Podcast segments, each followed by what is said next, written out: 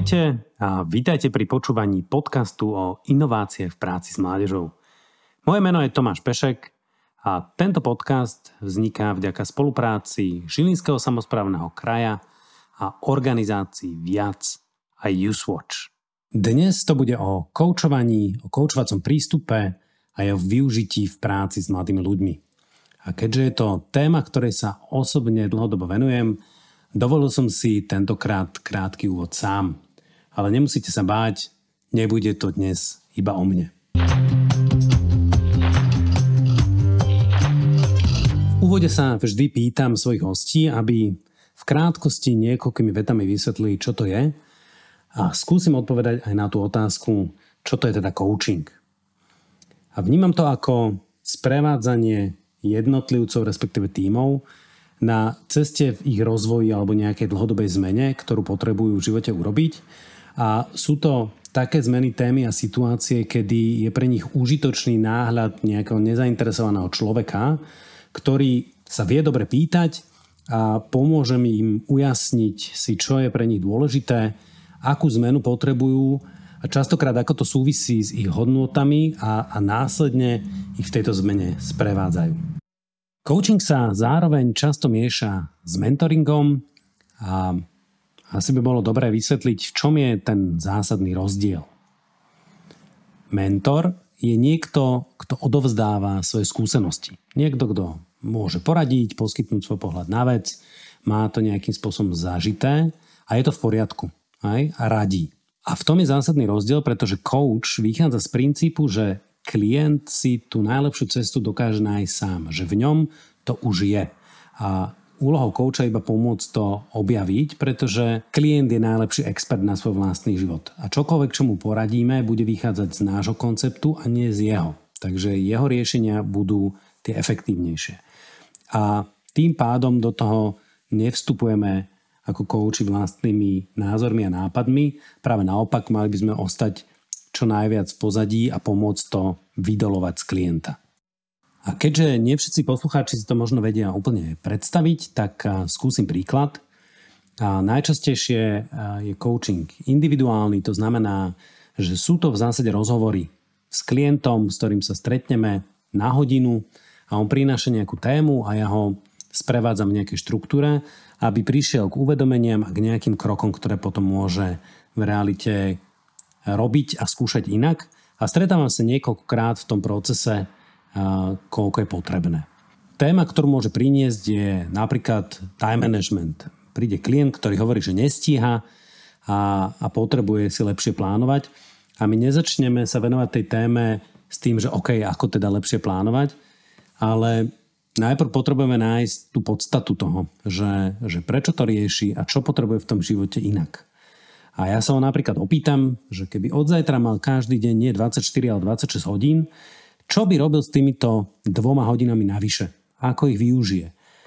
A postupne sa dostaneme napríklad k tomu, že si potrebuje nájsť viacej času na seba, aby bol spokojnejší, aby sa dokázal lepšie sústrediť a, a tým sa zlepší aj situácia doma, v rodine a to je skutočne to dôležité, na čo si potrebuje nájsť čas. A začneme sa venovať tomu, ako sa viacej sústrediť na rodinu, ako tam zlepšiť tú prítomnosť, ako byť plne pozorný a vlastne sa dostaneme k tomu, čo je pre klienta dôležité a začneme ho sprevádzať v tej zmene a ako to postupne urobí. Coaching pôvodne vznikol na sprevádzanie top manažerov, tých ľudí najskúsenejších vo svojich oblastiach, ktorí už sa vlastne nemajú veľmi s kým poradiť. A ako takáto forma alebo tento princíp môže byť užitočný v práci s mladými ľuďmi. Ja zo svojej skúsenosti tam vnímam dve hlavné benefity a ten prvý práve súvisí s tým neradením, pretože mladí ľudia sú naučení, že dospelí im celý život hovoria, čo majú robiť, ako to majú robiť, ako sa majú správať, ako majú žiť svoje životy, čo je správne, čo je nesprávne, ale nie sú zvyknutí na to, že by sa ich pýtali, čo si oni naozaj myslia, bez toho, aby im hneď ich názor hodnotili alebo nejakým spôsobom korigovali. A túto skúsenosť eh, vnímajú aj z rôznych kurzov, ktoré som robil s mladými ľuďmi, tak tento ako čo vám partnerský prístup k mladým ľuďom a to, že sa ich pýtame, čo si o tom myslia a na základe čoho si to myslia a z čoho to možno vychádza, a, tak je pre nich veľmi nová skúsenosť. A je to veľmi dôležité na to, aby sa naučili aj formovať e, svoje myšlienky, svoje názory, uvažovať nad nimi aj kriticky, tak to vnímam ako jeden veľký benefit toho koučovacieho prístupu v práci s mladými. A tá druhá rovina súvisí s preberaním zodpovednosti, pretože e, coaching alebo coach v tom procese je sprevádza, ale nepreberá zodpovednosť. To znamená, že to riešenie je jednak to, čo si vymyslí a ako si to vymyslí na klientovi, ale potom aj je tam vlastne v závere toho stretnutia vždy aj nejaké zameranie na to, aby pomenoval klient konkrétne kroky, čo teda na základe toho urobí. A nie, že čo by chcel urobiť, alebo čo by urobil, alebo čo by mohol. Čo reálne urobí. Čiže je tam aj to nabadanie k tej reálnej zmene a, a robenia vecí v reálnom živote po tom stretnutí. A týmto aj v tom koučovacom procese sa učia aj mladí ľudia postupne preberať zodpovednosť. Že jednak, že to v sebe majú, že sú si schopní tie veci vymyslieť a sú schopní ich aj previesť do praxe a meniť veci tak, ako potrebujú. A toto mi príde ako veľmi dôležité, prečo má zmysel využívať ten koučovací prístup, keď nie coaching samotný, v práci s mladými ľuďmi, teda viac sa ich pýtať a viac im ponúkať tú príležitosť, aby sa učili preberať zodpovednosť tak to má veľký zmysel a preto sa tomu ja osobne aj venujem. No slúbil som, že nebudem dnes tejto téme hovoriť iba ja a preto som poprosil dve šikovné dámy, ktoré so mnou absolvovali koučovací výcvik a venujú sa v rôznych kontextoch mladým ľuďom a využívajú pri tom coaching alebo koučovací prístup. Peťu Papierníkovú a Katku Petriskovú, aby sa podelili o vlastné skúsenosti. Peťa Papierníková je zakladateľka organizácie EduEra, lektorka, ktorá pôsobí vo formálnom a neformálnom vzdelávaní a snaží sa ich prepájať.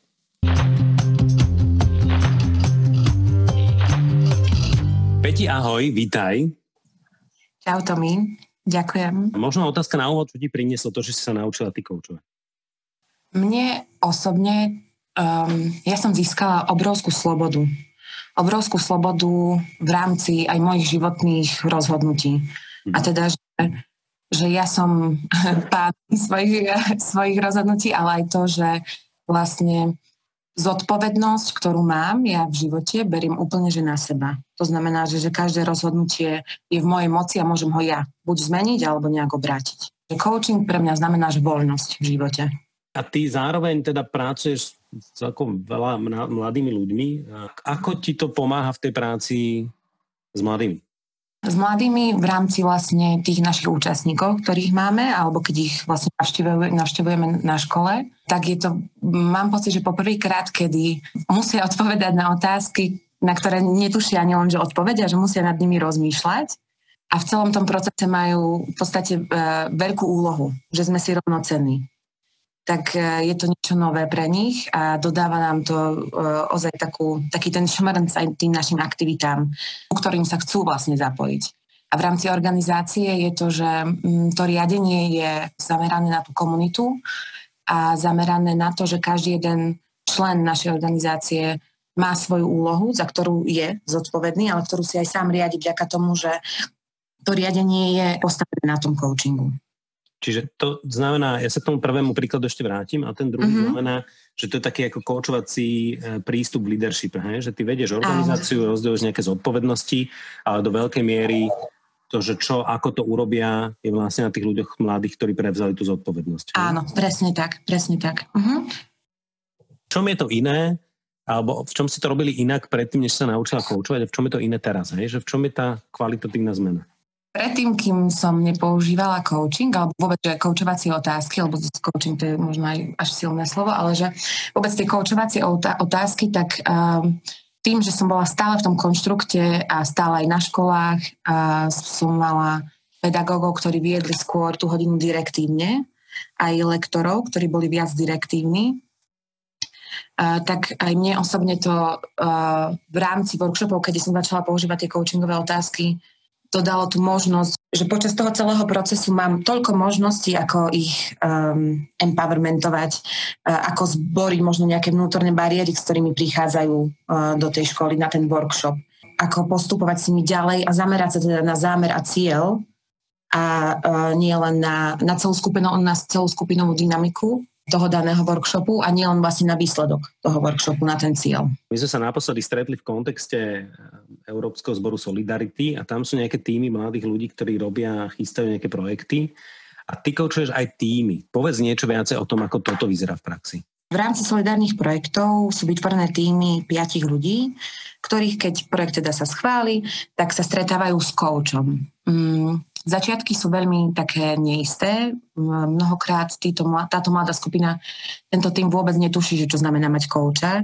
Väčšinou si myslia, že ide o nejakého mentora alebo lídra, ktorý bude viesť celý projekt a nie je to tak.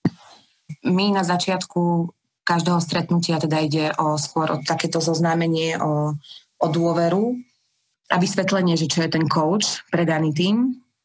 A potom a, smerujeme vlastne k pravidlám a vôbec, že či každý vlastne jeden člen je nastavený na rovnaké hodnoty, či smeruje k rovnakému cieľu toho týmu ako takého. Takže je tam skôr práca s tou skupinovou dynamikou, taký ten brainstorming na každom stretnutí, lebo každý tam prichádza z iného dôvodu. Či už chce e, e, sa nechať inšpirovať, alebo motivovať, alebo vyriešiť nejaké konflikty, ktoré majú v týme. Takže čo stretnutie, tak to je také, takéto prekvapenie, že čo vylezie práve z nich.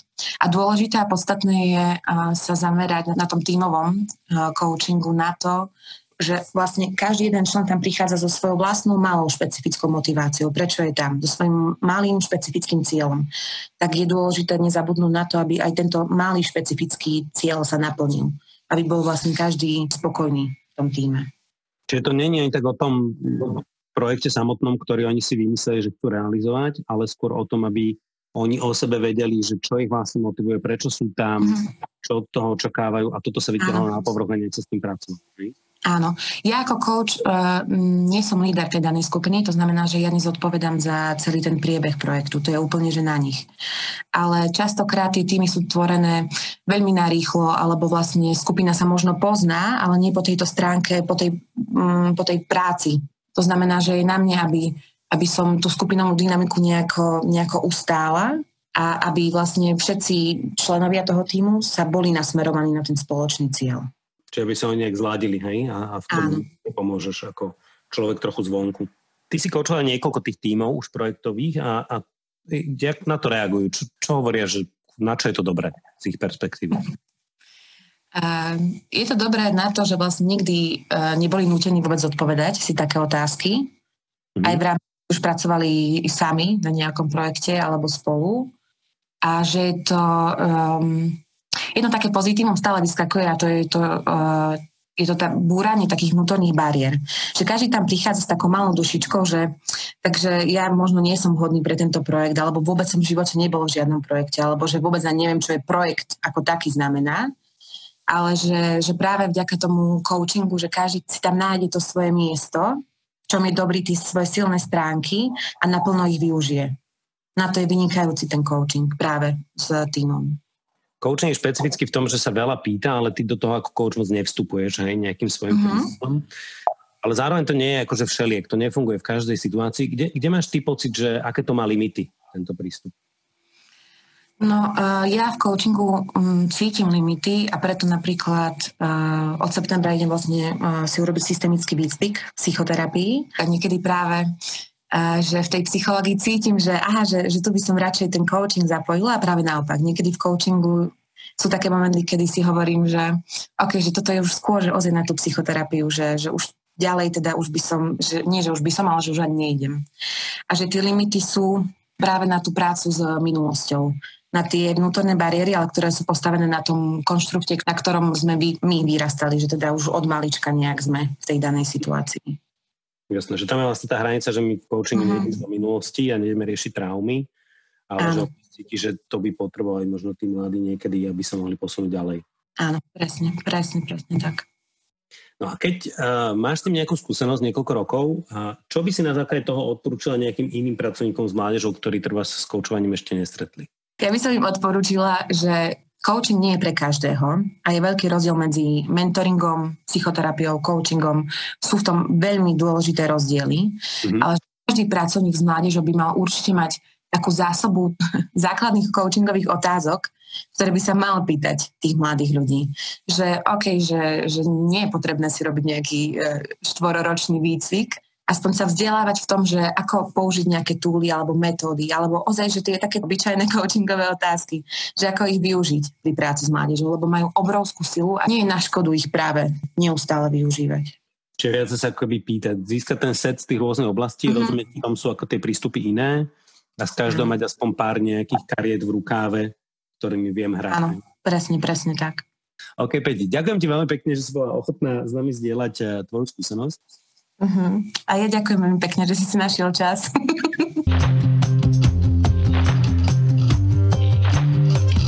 Kátka Petrisková je učiteľka dejepisu a angličtiny na bilingválnom gymnáziu C.S. Luisa a mentorka v Komenského inštitúte. Ahoj Katka, ďakujem, že si prijala pozvanie. Ahoj Tomáš. Ty si absolvovala výcvik, ktorý sa primárne, sme sa tam venovali coachingu a jeho využitiu v školskom prostredí. Kde ty vidíš ten priestor na využitie coachingu alebo coachovacieho prístupu v škole? Podľa mňa škola je celý ideálny priestor na využitie coachovacieho prístupu, pretože škola je priestor plný ľudí, vzťahov, interakcií, cieľov. A toto všetko nejako tak vnímam, že sa dá dosiahnuť rôznymi spôsobmi a jeden z nich je aj coaching a coachingový prístup. Takže mne to príde ako, že coaching patrí do školy. A keď to že patrí do školy, my sme sa aj počas toho výcviku vlastne bavili o tom, že tam sú učitelia, sú tam študenti, do toho vstupujú rodičia, možno vedenie školy. Tak kde konkrétne vidíš ten priestor a prípadne keď máš skúsenosť, tak jak to robíš ty, jak to tebe funguje? Tak na jednu stranu mi príde, že coaching potrebuje každý človek v tomto systéme, ktorý si vymenoval ak sa na to pozrieme, že sú tam nejaké vzťahy medzi kolegami alebo vedenie a učitelia, tak funguje to úplne ako v nejakej firme, kde je mhm. niekto nadriadený, podriadený a potrebujú spolu vychádzať a ísť niekam spoločne a dosiahnuť nejaký cieľ. Čo sa týka učiteľ a žiak alebo študent, tam je to teda veľmi podobné. A takisto takýto koučovací prístup uh, veľmi napomáha aj pri komunikácii s rodičmi, kedy možno niektorí kolegovia, učitelia uh, si ponechávajú taký ten direktívny prístup, nemyslia to samozrejme v žiadnom prípade zle, ale keď vstupujú do komunikácie s rodičmi, ktorí prichádzajú z rôznych prostredí, aj čo sa týka firiem, aj čo sa týka rodín, iných komunít, nemyslím si, že by sme dosiahli spoločne cieľ, keď si budeme hovoriť, čo má kto presne robiť od A po Z. Čiže dosiahnuť nejaký, nejaký spoločný cieľ. A okrem toho si myslím, že coaching v škole môže byť aj vynikajúcou prevenciou nielen vyhorenia, hlavne učiteľov, ale aj prevencia šikany. Mm-hmm. V momente, keď sa dostaneme do nejakého takého coachingového uh, stretnutia, coachingového vzťahu so žiakmi a so študentami, môžeme naraziť na nejaké signály. A je lepšie niečomu predchádzať, ako potom to veľmi ťažko, náročne a bolestivo riešiť. A keby som mal povedať, že v čom vnímaš ten rozdiel oproti treba nejakému bežnému vzťahu treba s študentom a, a v tom, keď používaš treba tie koučovacie techniky alebo ten prístup, tak, tak čo je mhm. iné? Keď niekto, kto nevie úplne, že o čom je coaching a chce si to predstaviť, aj tak dať nejaký konkrétny príklad. Začnem opäť zo široka. Je to podľa mňa o zodpovednosti a dôvere, ktorú mhm. a učiteľ vkladá do svojho žiaka alebo do študenta. A pretože ja ako učiteľ tam neprichádzam ako tá encyklopédia, ako ten Google, ktorý teraz uh, odpovie na všetky otázky správne a toto je jediná správna odpoveď, ktorá bude fungovať aj pre teba ako pre žiaka alebo študenta. Ale poďme sa pozrieť cez tvoje oči cez tvoj život, cez to, čo už ty poznáš sám o sebe a o svojom prostredí, o svojej situácii, ako by sa dala riešiť nejaká situácia v tvojom živote. Ako by si sa vedel sám posunúť ďalej. A nie je to, nie je ten input nejako z mojej strany, že ja prichádzam a mám návrhy, čo a ako treba spraviť od prvého kroku až do posledného od A po Z, ale skôr sa spoločne pomocou otázok snažíme nájsť nejakú cestu, ktorá práve v tom momente a v tej situácii najlepšie vyhovuje študentovi. Aj v profesii ako koučovacie veľa naražame na to, že ľudia to hrozne miešajú, mentoring, coaching a čo to je, či v tom je nejaký rozdiel. Vy s tým ako pracujete? Tí študenti vlastne vedia, že v čom to je iné a, a môžu vedome si to vyberajú, alebo to vôbec netušia? Mm-hmm. Jak to máte? No tak úplne na začiatku, prvýkrát, keď sa stretneme, tak si vysvetlíme, že čo to je a čo sa bude diať akým spôsobom ja budem zasahovať do toho, čo on hovorí. Sú situácie, kedy je to viac mentoring a to je v prípade, kedy potrebujú nejaké smerovanie v akademickej oblasti, mm-hmm. kde pracujeme viac menej s time managementom a dávame si také nejaké určité challenge. Je to, je to viac riadené, pokiaľ je to mentoring prípade, že je to uh, coaching, tak je to viac na strane uh, zodpovednosti toho študenta. Záleží na tom, akú, akú tému prinesie a čo ten študent alebo študentka vidí, kam by chcel sa posúvať, prípadne čo by chcel len tak preskúmať. Častokrát prichádzajú aj bez toho, že by mali nejaký cieľ sa v niečom konkrétnom zlepšiť alebo niečo konkrétne uh, zmeniť vo svojom prístupe, v živote, vo zvykoch, ale len tak chcú preskúmať nejakú, nejakú otázku, nejakú tému. A na tom je tam ten coach. A vy to máte teda ako systém v škole, že sa stretávate na pravidelnej báze a oni sa do toho môžu alebo nemusia zapojiť. A keď sa stretávate, tak ako často asi? U nás je to také, že aj dobrovoľné, aj povinné.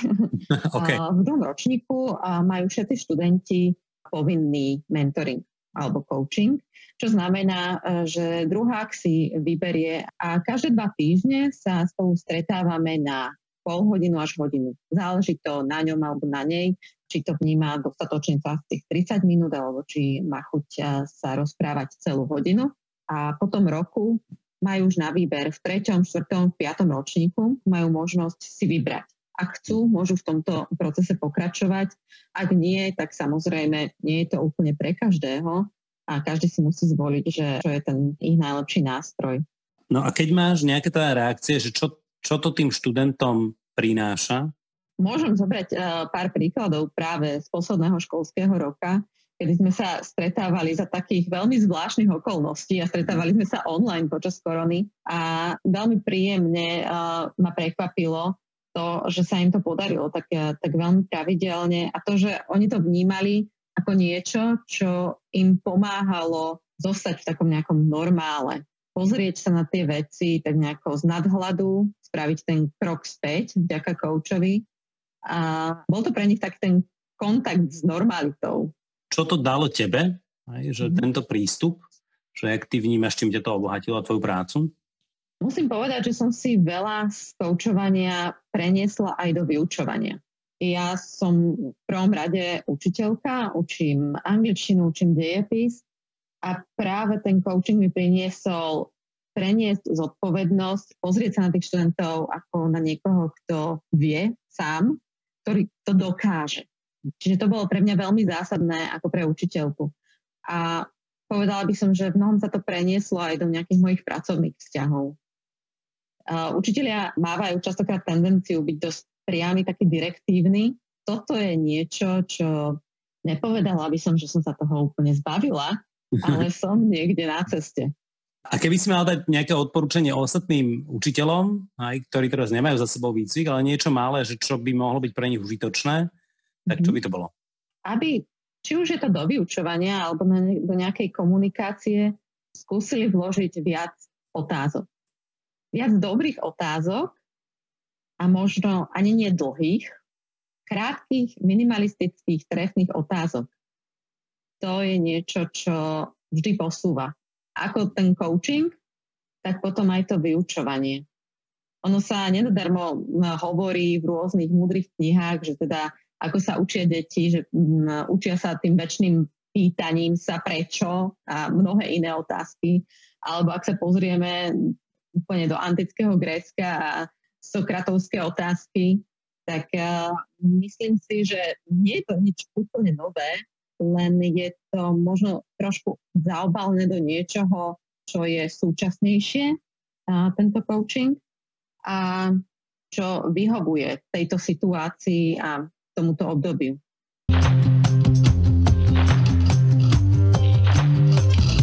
Katka, ešte mám pre teba jednu otázku.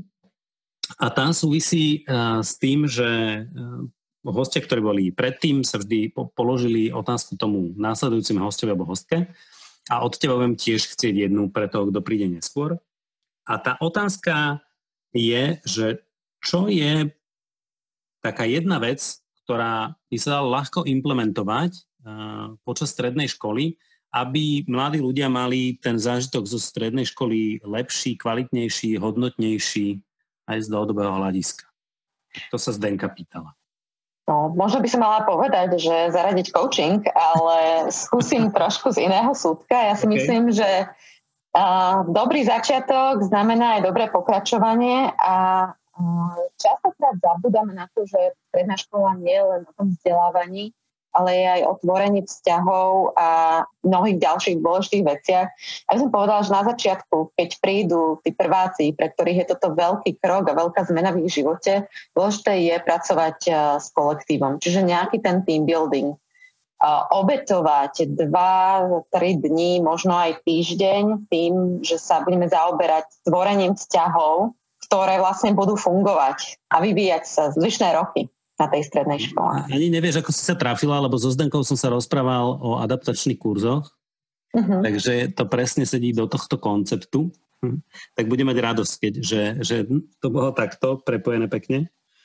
A, a keby ty sa mala opýtať e, teda niekoho následujúceho, nejakú otázku, ktorá súvisí s mladými ľuďmi, inováciami, tak čo by si sa spýtala? Možno by som sa spýtala, že čo by si mali študenti zo sebou zo školy odniesť? Čo je to zásadné? Dobre, Katka, ďakujem ti veľmi pekne za to, že si sa podelila o svoje skúsenosti s koučovaním u vás a na vašej strednej škole C.S. Luisa. A držím veľa palcov, aby to dobre fungovalo a išlo ďalej tak, ako potrebujete. Ďakujem aj ja. Budeme sa snažiť aj ďalej.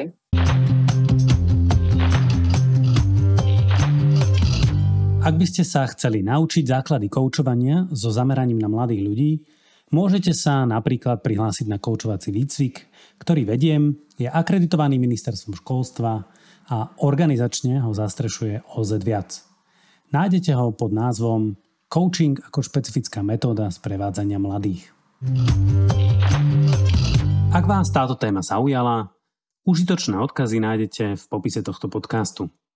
Vaše postrehy a dojmy nám píšte na podcasty zavináč ozviac.sk kde sa potešíme aj tipom na ďalšie zaujímavé témy či hostí.